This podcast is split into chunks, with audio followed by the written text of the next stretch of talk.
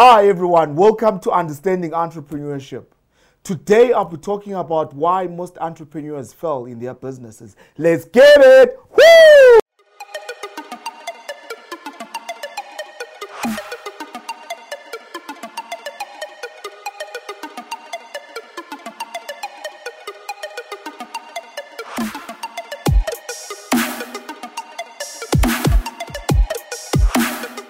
A lot of times entrepreneurs, they fail, especially in the startup phases. Why is it that they fail? It's high time we start talking about this kind of issues, right?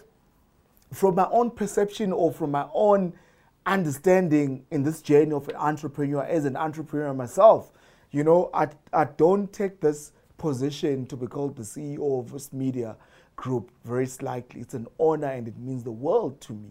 So what I've learned is that a lot of times entrepreneurs, they are so self-centered. As a result, when they are going through so much, they are not able to reach out to other people. And because they are not able to reach out to other people, they become so vulnerable. And they are in their confined environment that they have created best because of their, created by their behaviors, you know. And the other thing is, well, why most entrepreneurs, they failed in their businesses is because they're not honest to themselves, you know. If your product is not working for the market, be honest to answer those questions. What's causing your product not to be working on the market? And what can you do to improve that product, you know? When you are able to answer those questions as an entrepreneur, you are able to troubleshoot what the problem is, you know. It's very important to be true to yourself.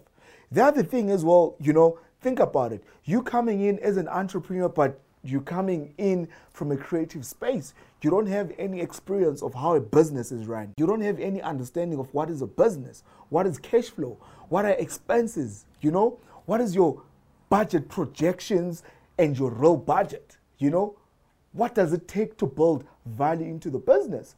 I think, you know, it's important as an entrepreneur, once you get into that space that you want to venture into, educate yourself to be an entrepreneur, not a creative.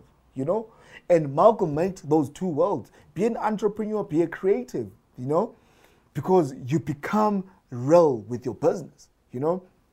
A lot of times, entrepreneurs, they fail because it's all about the results, not loving the process. We need to understand, my dear friends, you need to love the process. It's hard being an entrepreneur. And obvious, we're living in times where entrepreneur is glamorized. It's all glitz and glamour.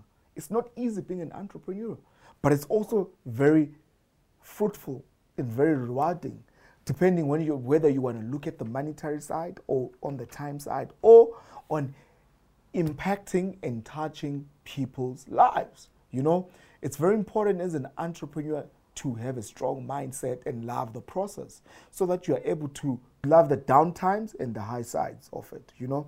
A lot of times as well, entrepreneurs, they fail because they don't know how to manage their cash. They've got someone who's managing their cash flow of the so-called business and their egos of being the CEO, and they don't really understand what goes in and what goes out of the business, and they don't separate their personal account and the business, you know. So it's very important to start to have those kind of conversations because you are setting yourself for failure, you know, and marketing your product. As an entrepreneur, you need to know and understand that you're a salesperson. You need to market your product, you know. You need to market your business and you need to listen to your customers because they don't listen to their customers. In return, they end up not having a return business. I hope this episode added value to one entrepreneur who's watching this. Let me know what's your take. Let's get it. We out. Peace.